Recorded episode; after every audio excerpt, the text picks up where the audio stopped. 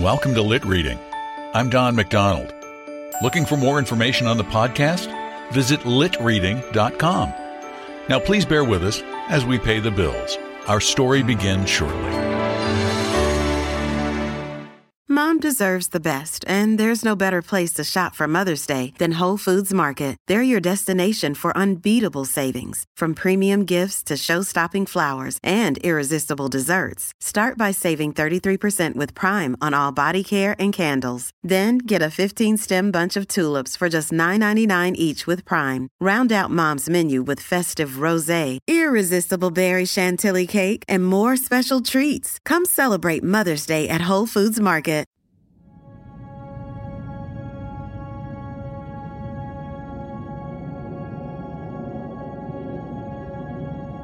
Welcome to Lit Reading. I'm Don McDonald. Our second tale in this series of stories by a young Ernest Hemingway picks up a few months after our last story, The End of Something, which you might want to hear before listening to this tale in which Nick visits his friend Bill as a fall storm hits the Hortons Bay region in The Three Day Blow by Ernest Hemingway.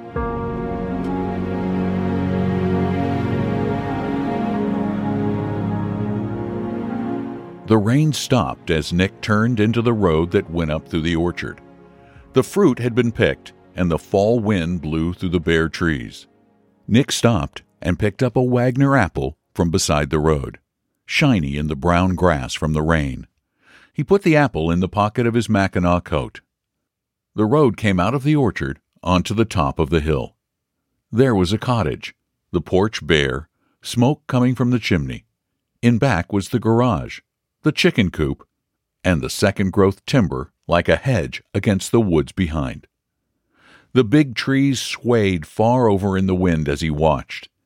It was the first of the autumn storms. As Nick crossed the open field above the orchard, the door of the cottage opened, and Bill came out. He stood on the porch looking out. Hey, Wemedge, he said. Hey, Bill, Nick said, coming up the steps. They stood together looking out across the country, down over the orchard, beyond the road, across the lower fields and the woods, to the point of the lake. The wind was blowing straight down the lake. They could see the surf along Ten Mile Point. She's blowing, Nick said. She'll blow like that for three days, Bill said. Is your dad in? Nick asked. No, he's out with the gun. Come on in. Nick went inside the cottage. There was a big fire in the fireplace. The wind made it roar. Bill shut the door. Have a drink? he said. He went out to the kitchen and came back with two glasses and a pitcher of water. Nick reached the whiskey bottle from the shelf above the fireplace. All right, he said. Good, said Bill. They sat in front of the fire and drank the Irish whiskey and water. It's got a swell, smoky taste, Nick said, and looked at the fire through the glass. That's the peat, Bill said. You can't get peat into liquor, Nick said.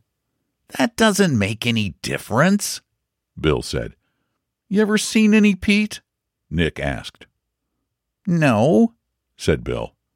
Neither have I, Nick said. His shoes, stretched out to the hearth, began to steam in front of the fire. Better take your shoes off, Bill said. I haven't got any socks on. Take them off and dry them, and I'll get you some, Bill said. He went upstairs into the loft, and Nick heard him walking about overhead. Upstairs was open under the roof and was where Bill and his father and he, Nick, sometimes slept.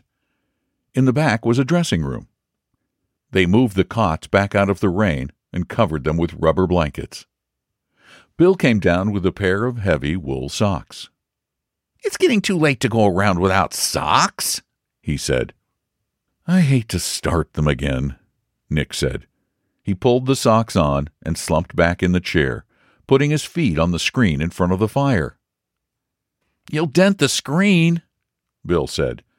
Nick swung his feet over to the side of the fireplace.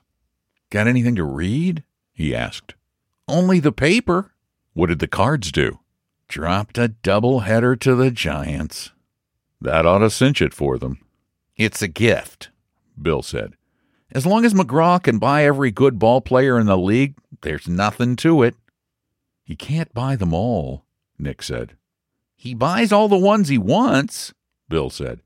Or he makes them discontented so they have to trade them to him. Like Heinie Zim, Nick agreed. That bonehead'll do him a lot of good. Bill stood up. He can't hit, Nick offered. The heat from the fire was baking his legs. He's a sweet fielder, too, Bill said. But he loses ball games. Maybe that's what McGraw wants him for, Nick suggested. Maybe, Bill agreed. There's always more to it than we know about, Nick said. Of course. But we've got some pretty good dope for being so far away. Like how much better you can pick them if you don't see the horses. That's it. Bill reached down for the whiskey bottle. His big hand went all the way around it. He poured the whiskey into the glass Nick held out. How much water? Just the same. He sat down on the floor beside Nick's chair. It's good when the fall storms come, isn't it? Nick said. It's swell. It's the best time of the year, Nick said. Wouldn't it be hell to be in town? Bill said. I'd like to see the World Series, Nick said. Well, they're always in New York or Philadelphia now, Bill said. That doesn't do us any good. I wonder if the Cards will ever win a pennant. Not in our lifetime, Bill said. Gee, they'd go crazy. Do you remember when they got going that once before they had the train wreck? Boy, Nick said, remembering. Bill reached over to the table under the window for the book that lay there face down, where he had put it when he went to the door. He held his glass in one hand and the book in the other, leaning back against Nick's chair. What are you reading? Richard Feverel. I couldn't get into it. It's all right, Bill said. It ain't a bad book, Wemedge. What else have you got I haven't read? Nick asked. Did you read Forest Lovers? Yep. That's the one where they go to bed every night with the naked sword between them. That's a good book, Wemedge. It's a swell book. What I couldn't understand was what good the sword would do. It would have to stay edge up all the time because if it went over flat, you could roll right over it and it wouldn't make any trouble. It's a symbol, Bill said. Sure, said Nick, but it isn't practical. Did you ever read Fortitude? It's fine, Nick said. That's a real book. That's where his old man is after him all the time. Have you got any more by Walpole? The Dark Forest, Bill said. It's about Russia. What does he know about Russia? Nick asked. I don't know. You can't ever tell about those guys. Maybe he was there when he was a boy. He's got a lot of dope on it. I'd like to meet him, Nick said. I'd like to meet Chesterton, Bill said. I wish he was here now, Nick said. We take him fishing to the 'Voix tomorrow. I wonder if he'd like to go fishing, Bill said. Sure, said Nick. He must be about the best guy there is. Do you remember the Flying Inn? If an angel out of heaven gives you something else to drink, thank him for his kind intentions. Go and pour them down the sink. That's right, said Nick. I guess he's a better guy than Walpole.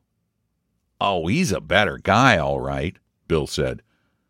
But Walpole's a better writer. I don't know, Nick said. Chesterton's a classic. Walpole's a classic, too, Bill insisted. I wish we had 'em both here, Nick said. We'd take them both fishing to the 'Voix tomorrow. Let's get drunk, Bill said. All right, Nick agreed. My old man won't care, Bill said. Are you sure? said Nick. I know it, Bill said. I'm a little drunk now, Nick said. You aren't drunk, Bill said. He got up from the floor and reached for the whiskey bottle. Nick held out his glass, his eyes fixed on it while Bill poured.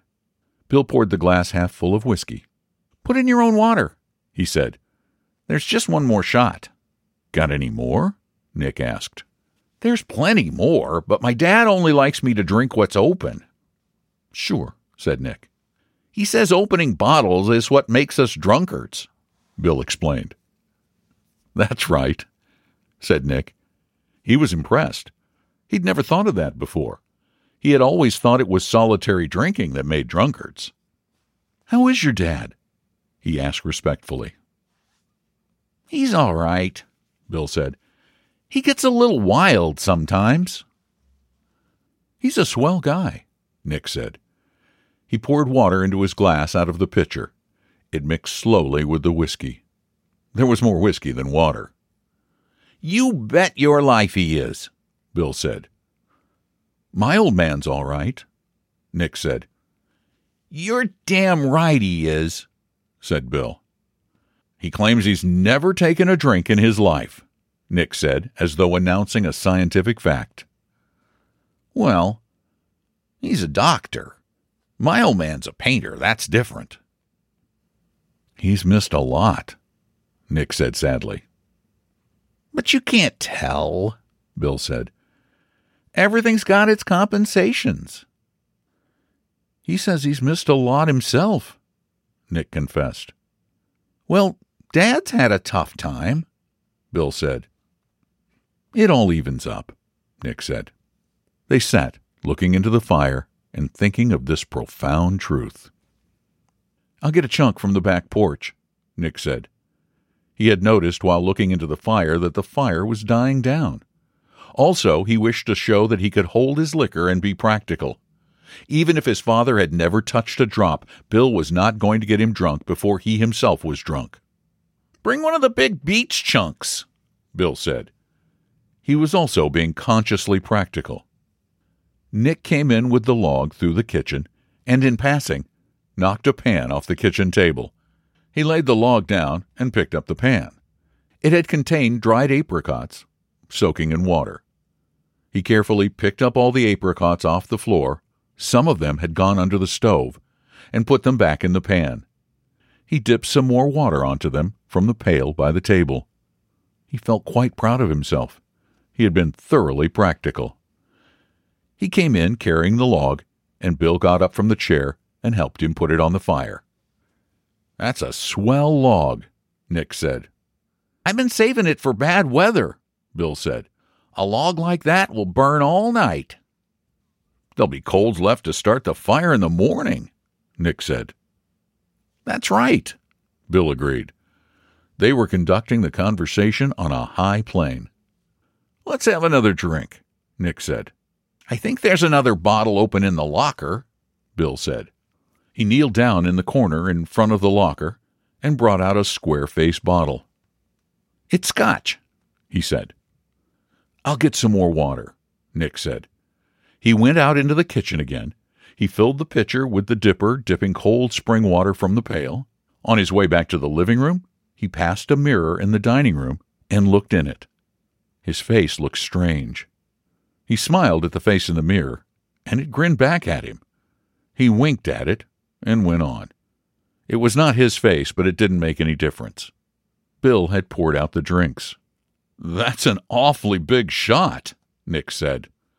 Not for us, Wemedge, Bill said. What do we drink to? Nick asked, holding up the glass. Let's drink to fishing, Bill said. All right, Nick said. Gentlemen, I give you fishing. All fishing, Bill said. Everywhere. Fishing, Nick said. That's what we drink to. It's better than baseball, Bill said. There isn't any comparison, said Nick. How did we ever get talking about baseball? It was a mistake, Bill said. Baseball is a game for louts. They drank all that was in their glasses. Now let's drink to Chesterton. And Walpole, Nick interposed. Nick poured out the liquor. Bill poured in the water. They looked at each other. They felt very fine. Gentlemen, Bill said, I give you Chesterton and Walpole. Exactly, gentlemen, Nick said. They drank. Bill filled up the glasses. They sat down in the big chairs in front of the fire.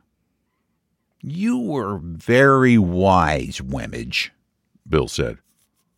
What do you mean? asked Nick. To bust off that Marge business, Bill said. I guess so, said Nick. It was the only thing to do. If you hadn't, by now you'd be back home working, trying to get enough money to get married. Nick said nothing. Once a man's married, he's absolutely bitched, Bill went on. He hasn't got anything more. Nothing. Not a damn thing. He's done for. You've seen the guys that get married. Nick said nothing. You can tell them, Bill said. They get this sort of fat, married look. They're done for. Sure, said Nick. It was probably bad busting it off, Bill said. But you always fall for somebody else, and then it's all right. Fall for them, but don't let them ruin you. Yes, said Nick. If you'd have married her, you would have had to marry the whole family. Remember her mother and that guy she married? Nick nodded. Imagine having them around the house all the time and going to Sunday dinners at their house and having them over to dinner and her telling Marge all the time what to do and how to act. Nick sat quiet. You came out of it damned well, Bill said. Now she can marry somebody of her own sort and settle down and be happy. You can't mix oil and water, and, and you can't mix that sort of thing any more than if I'd married Ida that works for the Strattons. She'd probably like it, too. Nick said nothing. The liquor had all died out of him and left him alone. Bill wasn't there. He wasn't sitting in front of the fire or going fishing tomorrow with Bill and his dad or anything. He wasn't drunk. It was all gone. All he knew that he had once had Marjorie and that he had lost her. She was gone, and he had sent her away. That was all that mattered. He might never see her again. Probably he never would. It was all gone. Finished. Let's have another drink, Nick said. Bill poured it out. Nick splashed in a little water. If you'd gone on that way, we wouldn't be here now, Bill said. That was true. His original plan had been to go down home and get a job. Then he had planned to stay in Charlevoix all winter so he could be near Marge. Now he did not know what he was going to do. Probably we shouldn't even be going fishing tomorrow, Bill said. You had the right dope, all right. I couldn't help it, Nick said. I know. That's the way it works out, Bill said. All of a sudden, everything was over, Nick said. I don't know why it was. I couldn't help it. Just like when the three day blows come now and rip all the leaves off the trees. Well, it's over. That's the point, Bill said. It was my fault, Nick said. It doesn't make any difference whose fault it was, Bill said. No, I suppose not, Nick said. The big thing was that Marjorie was gone, and that probably he would never see her again. He had talked to her about how they would go to Italy together and the fun they would have. Places they would be together. It was all gone now. Something gone out of him. So long as it's over, That's all that matters, Bill said. I tell you, Wemedge, I was worried while it was going on. You played it right. I understand her mother is sore as hell. She told a lot of people you were engaged. We weren't engaged, Nick said. It was all around that you were. I can't help it, Nick said. We weren't. Weren't you going to get married? Bill asked. Yes, but we weren't engaged, Nick said. What's the difference? Bill asked judiciously. I don't know. There's a difference. I don't see it, said Bill. All right, said Nick. Let's get drunk. All right, Bill said. Let's get really drunk. Let's get drunk and then go swimming, Nick said. He drank off his glass. I'm sorry as hell about her, but what can I do? he said. You know what her mother was like. She was terrible, Bill said. All of a sudden, it was over, Nick said. I oughtn't to talk about it. You aren't, Bill said. I talked about it, and now I'm through. We won't ever speak about it again. You don't want to think about it. You might get back into it again. Nick had not thought about that. It had seemed so absolute. That was a thought. That made him feel better. Sure, he said. There's always that danger. He felt happy now. There was not anything that was irrevocable. He might go into town Saturday night. Today was Thursday. There's always a chance, he said. You'll have to watch yourself, Bill said. I'll watch myself, he said. He felt happy. Nothing was finished. Nothing was ever lost. He would go into town on Saturday. He felt lighter, as he had felt before Bill started to talk about it. There was always a way out. Let's take the guns and go down to the point and look for your dad, Nick said. All right. Bill took down the two shotguns from the rack on the wall. He opened a box of shells. Nick put on his Mackinaw coat and his shoes. His shoes were stiff from the drying. He was still quite drunk, but his head was clear. How do you feel? Nick asked. Swell. I just got a good edge on. Bill was buttoning up his sweater. There's no use getting drunk. No. Maybe we ought to get outdoors. They stepped out the door.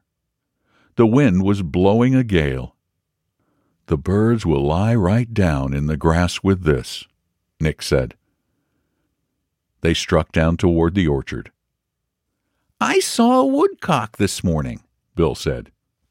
Maybe we'll jump him, Nick said. You can't shoot in this wind, Bill said. Outside now, the Marge business was no longer so tragic. It was not even very important. The wind blew everything like that away. It's coming right off the big lake, Nick said. Against the wind, they heard the thud of a shotgun. That's Dad, Bill said. He's down in the swamp. Let's cut down that way, Nick said. Let's cut across the lower meadow and see if we jump anything, Bill said. All right, Nick said. None of it was important now. The wind blew it out of his head. Still, he could always go into town Saturday night. It was a good thing to have in reserve.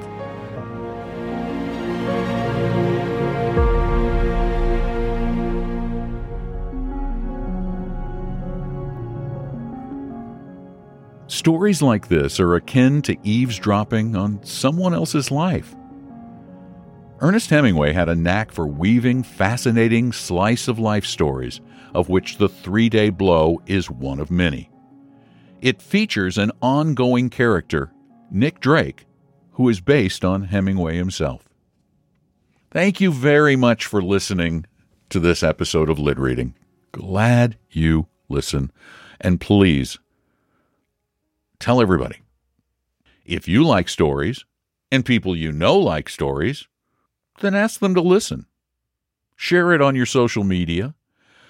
Follow us on Apple Podcasts or subscribe on your favorite podcast service. And it really does help, or helps me anyway, when you write a review on Apple Podcasts. That's the only place they have a lot of reviews.